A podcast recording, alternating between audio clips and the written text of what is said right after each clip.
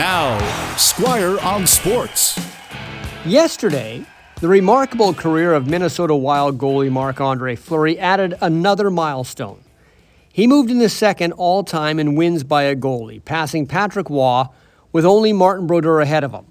But Brodeur is 139 wins ahead of Fleury. So, since Marc Andre Fleury is 39, I think second overall is about as high as he's going to get. But that doesn't really dampen the achievement because Fleury has had a Hall of Fame career, starting with the fact he's the last goalie to be drafted number one overall by Pittsburgh in 2003, and he won three Stanley Cups with the Penguins. Then he became the face, albeit with a mask on, of the new Vegas Golden Knights.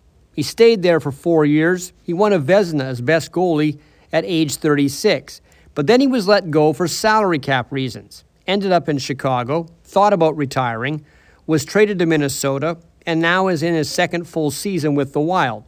But apart from all the trophies and accolades, Marc Andre Fleury is one of those players who nobody says a bad word about.